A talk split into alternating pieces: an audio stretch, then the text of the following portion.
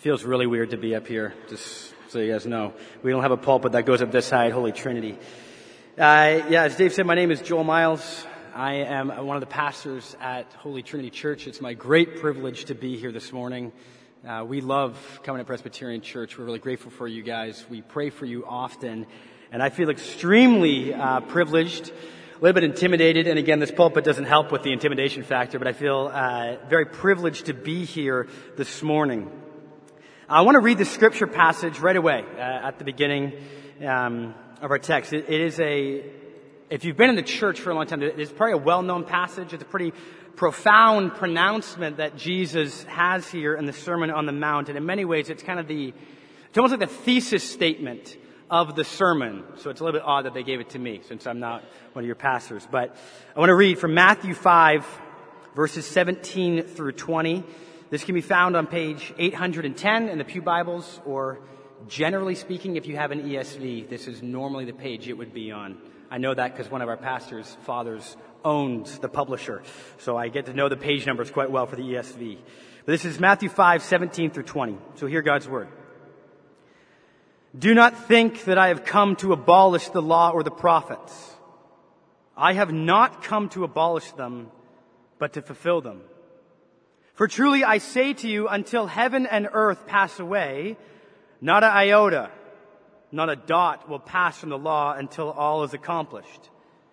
Therefore, whoever relaxes one of the least of these commandments and teaches others to do the same will be called least in the kingdom of heaven.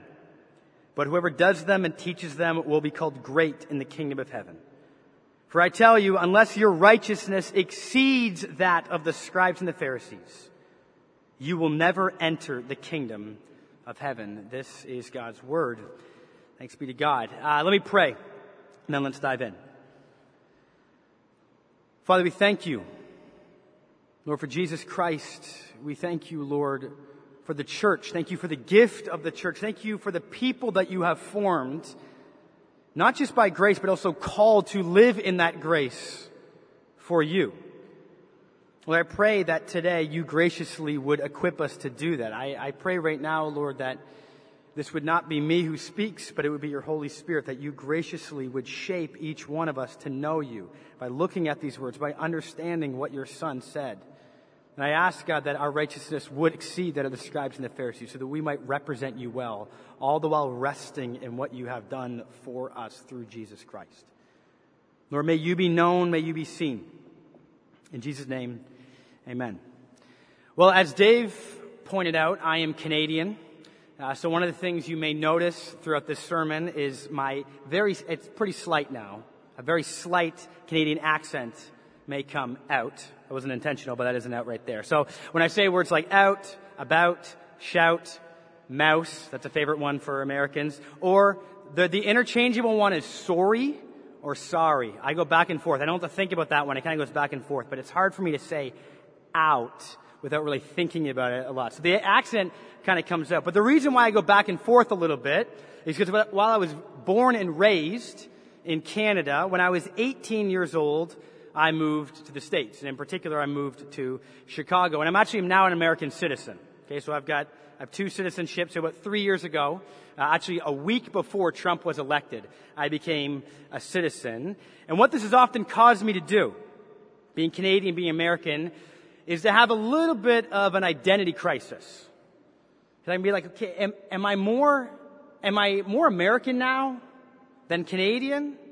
Or am I still more Canadian than I am American? I can actually wrestle with this and it can, I'm kind of an emotional person, so it can at times be a little bit emotional for me. So basically all of my adult life, I've been here. I've been in the States, which are, that's obviously very formative years, but all my foundational years were spent in the great country of Canada.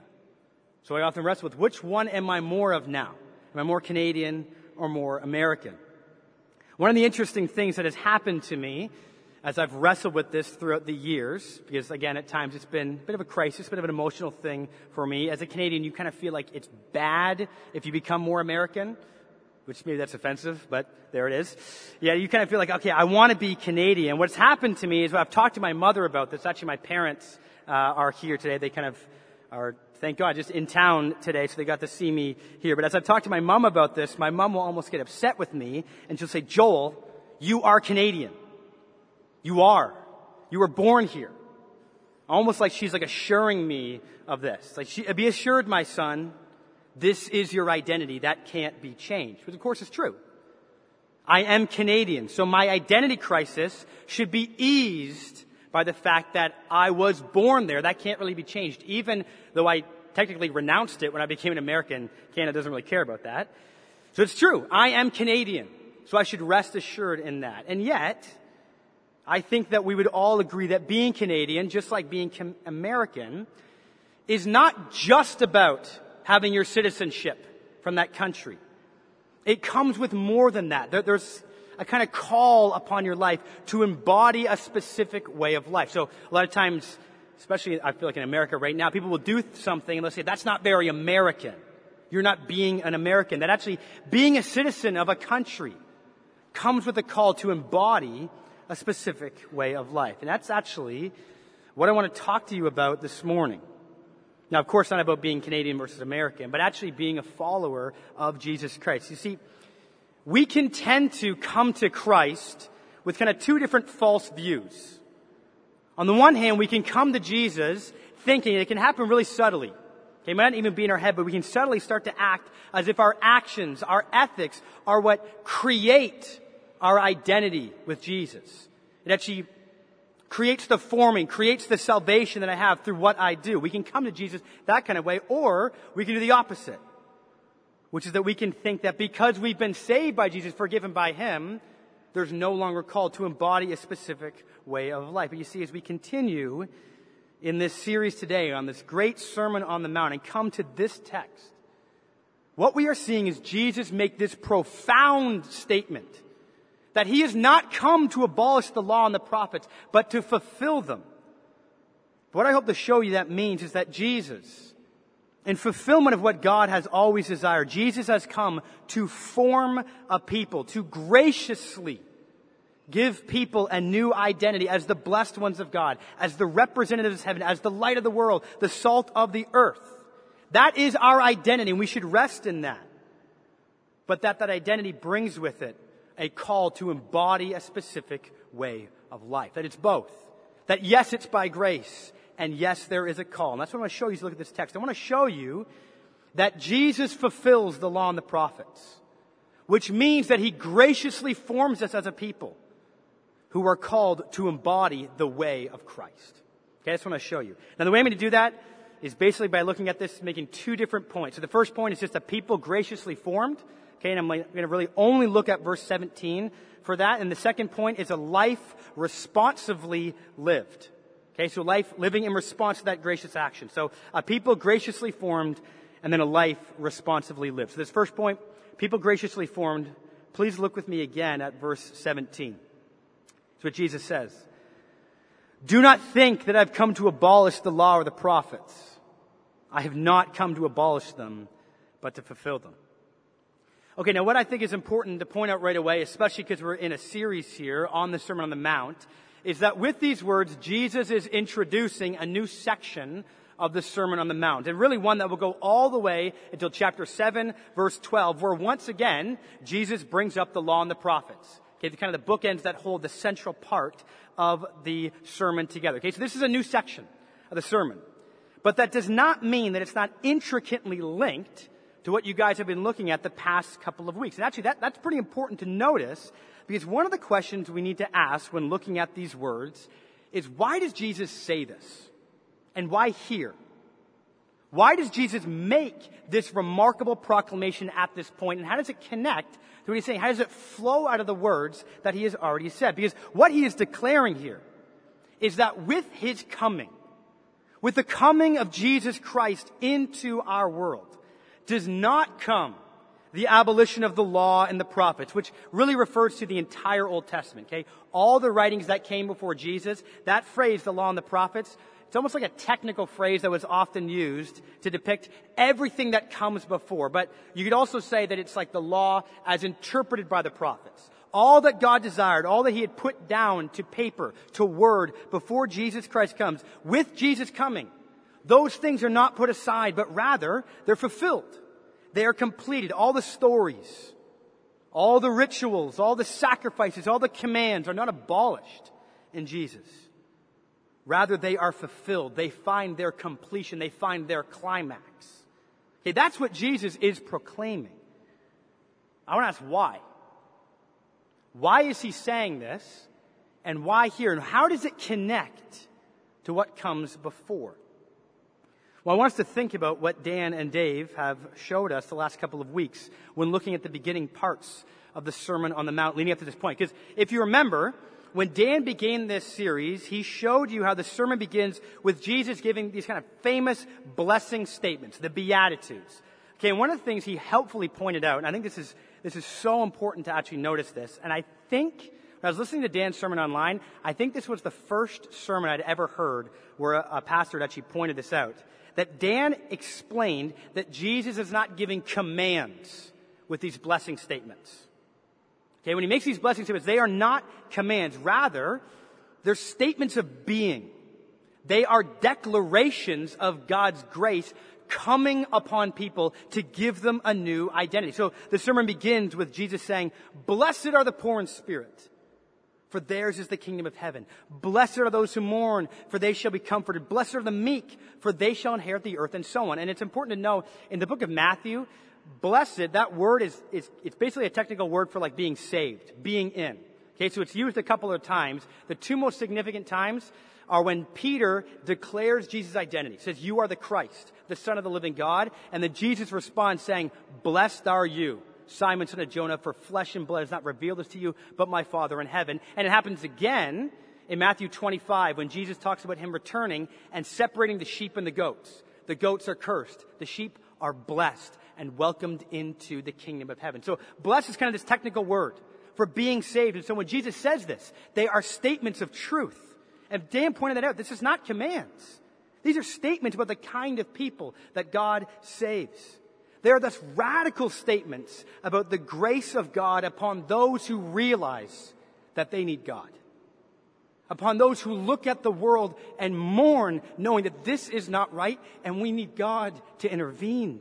Who look at themselves and know, I am not right and I need God to intervene. Yes, those who are poor in spirit who know they need God's help, those who mourn the state of our world, those who hunger and thirst for this world to be righteous, to be just, those who are willing to pursue justice and righteousness, even at their own expense, they are blessed. For theirs is the kingdom of heaven. That is their identity. That's how the sermon begins. With these shocking statements, which are shocking not just because they are completely different to what our world and culture is shaping us to believe, but also because they are statements of God's grace forming a new people. You want to know who's really blessed? Who are my people? Those who know they need it. In fact, Jesus goes on, and this is what Dave talked about last week. Jesus goes on to say, You are the light of the world. You are the salt of the earth. And that proclamation, that statement comes before they've done anything. I mean, he's not saying, Become the light of the world go become the salt of the earth. He's actually saying, you are. God is graciously actually giving you that identity. We are the light of the world. Therefore, act like it. That's what Jesus is saying leading up to this point. But let's think about that. Because those statements would cause certain questions to arise in the people listening. Such as, well, what about the law? What about the people of God as formed by God in the Old Testament? What about Israel? Isn't it those who obey the law who become blessed? Isn't it those who actually listen to the law and obey it who are the light of the world? Isn't it those who have been chosen by God as his people and who follow his rules and regulations as put down in the law and the prophets? Who get God's blessing upon them and become the salt of the earth. Because you see, the people of Jesus' day would have completely thought that it is those who are obeying the rules and the regulations of God's law who are blessed. It's not those who are desperate for God's help, but those who are strong enough to follow the rituals and the commands. Those are the ones who have God's blessing upon them. So they be thinking, what are you saying? Are you doing away with the law and the prophets by speaking of this gracious action of God to bless those who know that they need help? You say this is why Jesus' words here in verse 17 are so significant, even just in the flow of the narrative or the flow of the sermon. Because he is correcting this thought that could be slipping into the minds of the people in front of him, saying, no, I'm not relaxing the law and the prophets. But we need to get what that means. Because what that means, at least in part, is that when Jesus came and graciously formed a people, when he gave grace and forgiveness to actually gather us together, he was not doing something different or new than what the law and the prophets were always about. In other words, he's not just correcting them here by saying, don't think this means you don't have to live a really righteous life.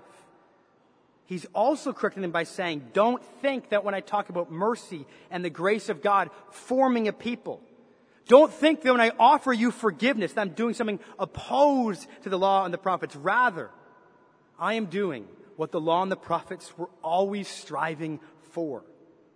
The law and the prophets, God throughout history, was always about our identity preceding the call to embody a way of life. So essentially he's saying, no, this grace of God does not negate the law of the prophets. For I've not come to abolish the law of the prophets, but rather to fulfill it, to bring it to its completion. So allow us to grasp this. Because again, the people who heard what Jesus had just said would be thinking, what about God's law? You can't offer this kind of grace without negating the law. But you see, Jesus is actually saying, no, I'm the fulfillment of the law. That's what I just said about God's grace being for those who need it. God's blessing for those who recognize their need for God. God's gracious forming of a people preceding God's call to live a righteous life is not separate or different or an abolition of the law. Rather, it's what it was always about. This is what God always desired to take place. You see, it's so significant then. Because a lot of times we can pit God's law against God's grace. As if they're competing things.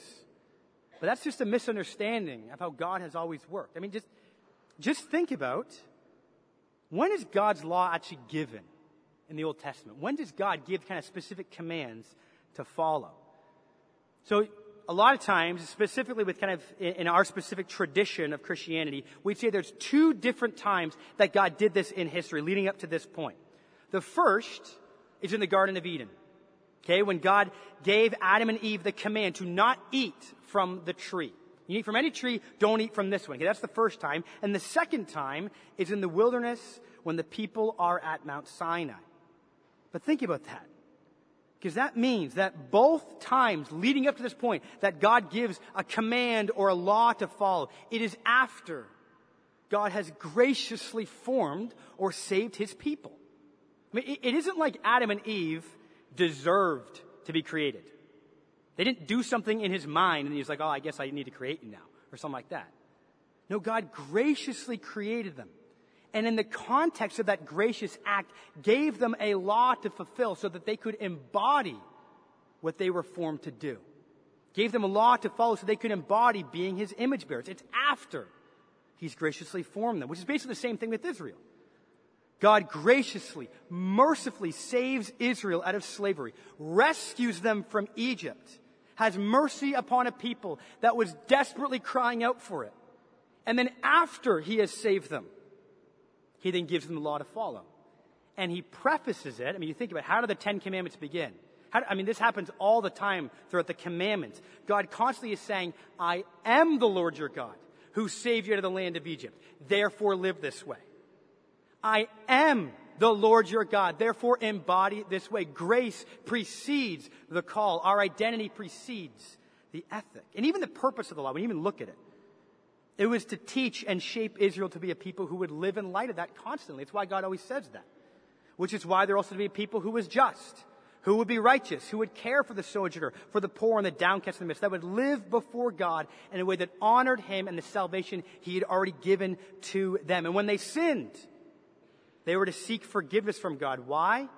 Because the law was about forming a people that constantly depended on mercy and grace and the identity that had been given to them. It was, in other words, a law that was given to show the people how to love the Lord, how to serve their neighbor, all the while being dependent on God's identity he had given to them. It's like God is shouting what my mother said to us, to me.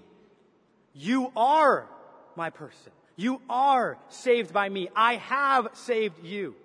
Therefore live this way. This, the law was not in any way opposed to mercy, opposed to grace but was given because of mercy and grace, was meant to foster mercy and grace and to form a people that depended on mercy and grace. You see, this misunderstanding of the law was one of the main problems that Jesus was dealing with during his lifetime. He was dealing with a people that didn't see that obedience to the law or rules and regulations was ever a response to God's mercy.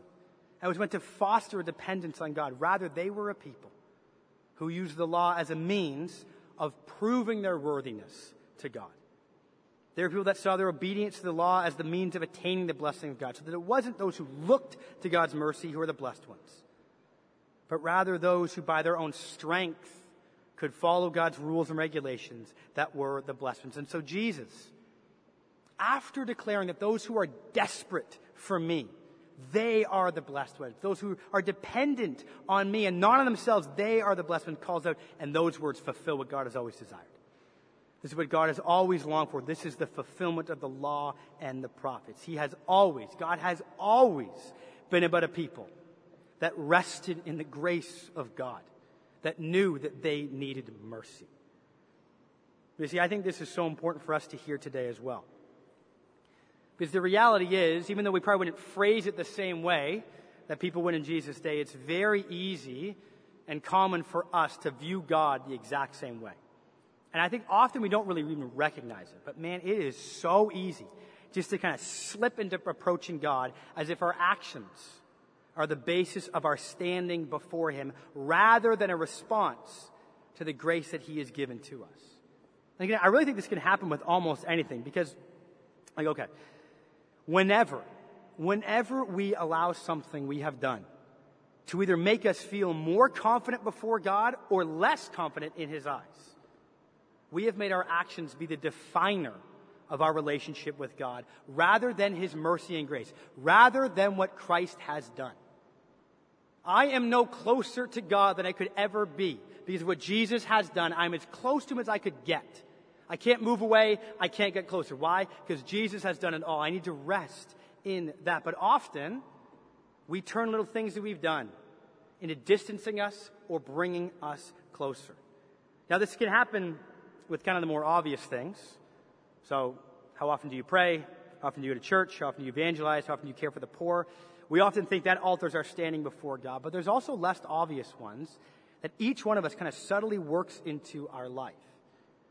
Like, I'm sure, I'm sure many of you have felt distance from the Lord because you're not organized enough, because your life isn't put together enough, because you watch too much Netflix, or you don't have your kids involved in enough activities. Actually, I honestly, I wrote that line on like Tuesday or something like that, and I didn't even realize that night I was looking at my wife's Instagram that seems kind of weird, but I was.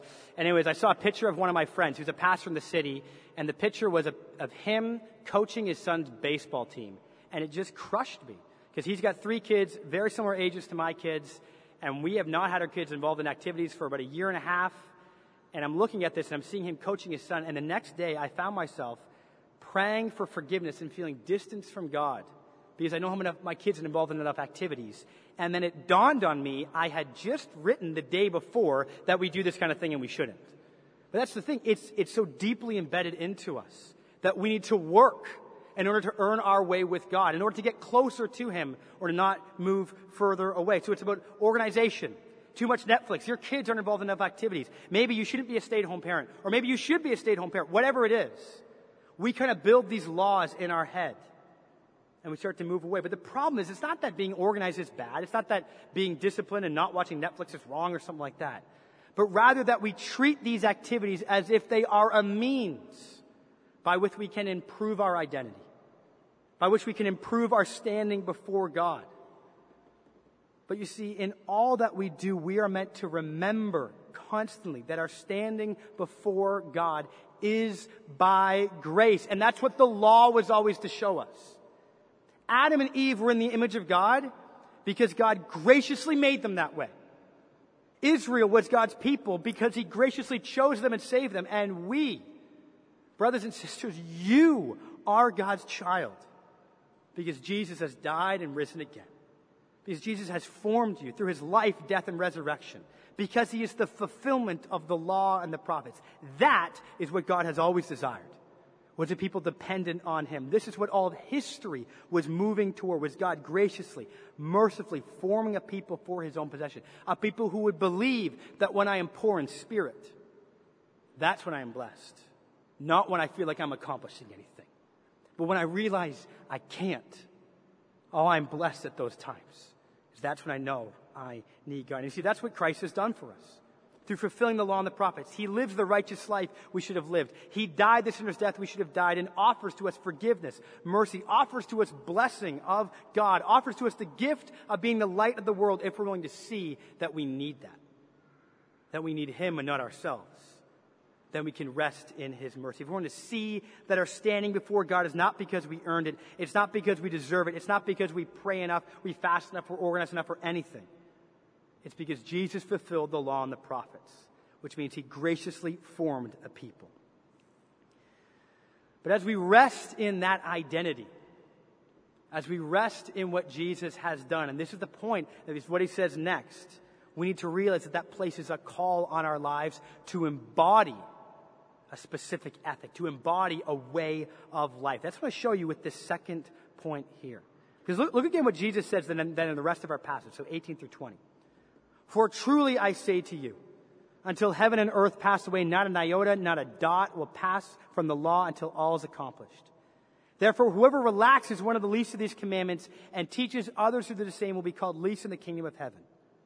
But whoever does them and teaches them will be called great in the kingdom of heaven. For I tell you, Unless your righteousness exceeds that of the scribes and the Pharisees, you will never enter the kingdom of heaven. Okay, so these words seem pretty intense here, but they're really important to try and grasp because these words show that Jesus is not just saying that his words and acts of mercy are the fulfillment of the law and the prophets, of what they were all about, but that the people he is saving are to actually look a specific way.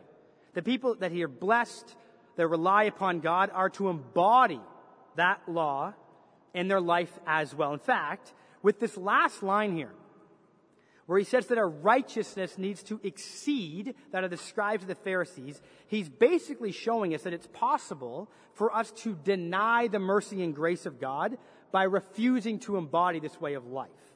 Which can actually seem pretty confusing to us because it can seem like he's actually saying you need to obey the law in order to earn your way into the kingdom of heaven. So he's like contradicting what he said earlier. But to use the words of Dietrich Bonhoeffer, what he is really saying is that the grace of God is not cheap grace. It's costly grace. The grace of God is a grace that places a call on our lives. It's a grace that purchases us for a purpose. It's a grace that not only saves us from something, but for something. And in reality, I don't really think this should be very surprising especially with what we've been saying earlier. Because, like, again, if we think back to the earlier times when God gave his people the law, he did it after graciously forming them. In other words, he graciously formed his people and then gave them his word to follow. That's the pattern. That's what God always actually desired. That was a people who would embody, who would live according to his ways. And Jesus came to fulfill that. Jesus came to form a people for God through graciously forgiving them, but also sending them out to live as the light of the world, as the one who would live righteous lives, as the ones who would truly perform what the law was always seeking to shape the people into. And you see, that's the call then that's placed upon each one of us. In fact, Jesus is essentially saying that this is what grace is for. Have you ever asked that before? What is my salvation for? That's important to get. Because that's what Jesus is actually saying here. That if it can be possible that you don't enter the kingdom of heaven because you reject the grace because the grace has a purpose to it. If you don't want to live that life, you're denying that grace because it's given to you for a purpose. You can reject it then by refusing to win, to, to actually live that way. It's not cheap grace. It's not a get out of jail free so you can do whatever you want. God didn't save you so you could live the exact way our culture and world are forming us to live. He saved you so you could live in the way that He always desired for people to live. God has saved us so that we can be the people God always desired to have in the world. People who did not just follow a bunch of rules to appear good like the scribes and the Pharisees did, but who legitimately lived in his image, who actually imitated his ways, who served him with their lives, who relied upon him, who sought justice, who cared for others, who forgave, who were willing to sacrifice themselves for the sake of others. That's what we're called to be. In fact, many have pointed out, a lot of scholars have pointed out that the rest of the sermon is basically an explanation of what Jesus means by this when he says your righteousness needs to exceed that of the scribes and the Pharisees. And what Jesus explains, I'm not going to talk that much about it because that's what you're going to do in the next number of weeks. But what Jesus basically explains then is that to have your righteousness exceed that of the scribes and the Pharisees is to have your whole life, every single aspect needs to be given to the Lord. We can't just be those who don't murder who don't do the outward act of murder. We have to be those who seek to love and care for our neighbor and even seek reconciliation with them. It is not okay to not do that. We have to be those who don't just not commit adultery, but those who do not seek to lust after another man or woman. We can't be those who just like, well, I'm not, I'm not going to have too much money, but those who are willing to give it away, who actually submit their entire lives to Him. That's what Jesus is calling out. Those who would embody this entire way of life. Yes, we are to be those whose lives are about wealth, about being better than others, but are secure in the Lord and what He's done for us so that our lives can be poured out for the sake of others. That's the kind of people we're to be. So let me ask you, covenant, is that the kind of people that we are?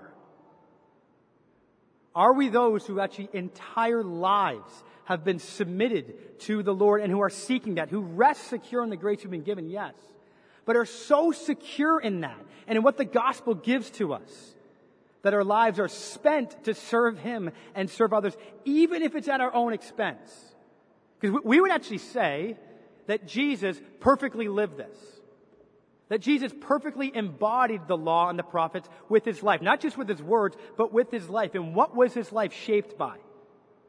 obedience to God, and service to others, even at his own expense.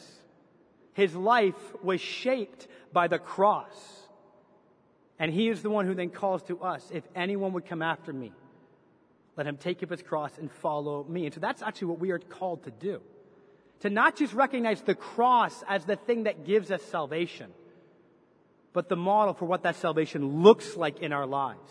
The cross saves us perfectly, yes but it also places a call on our lives to recognize that that, that's the good life, is serving God, serving others, even at your own expense.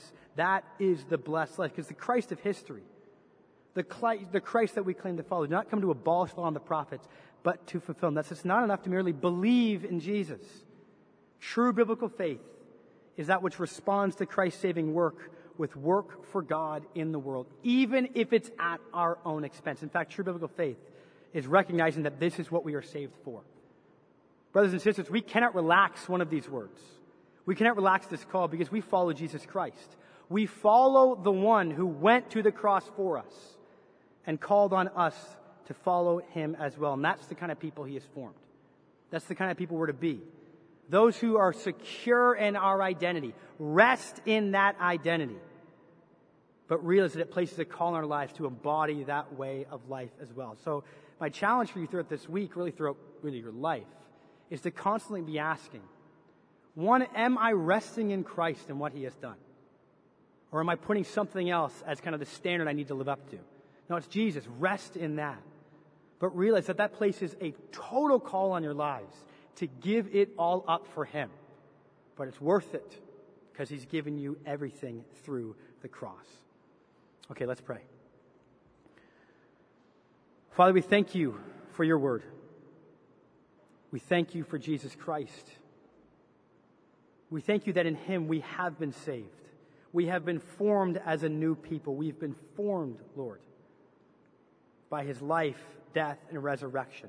May we rest secure in that.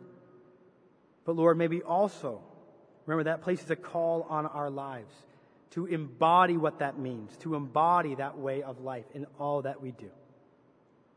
May we know this, may we live in light of it. I pray that as we go out today, God, we will remember this and be secure. In Jesus' name, amen.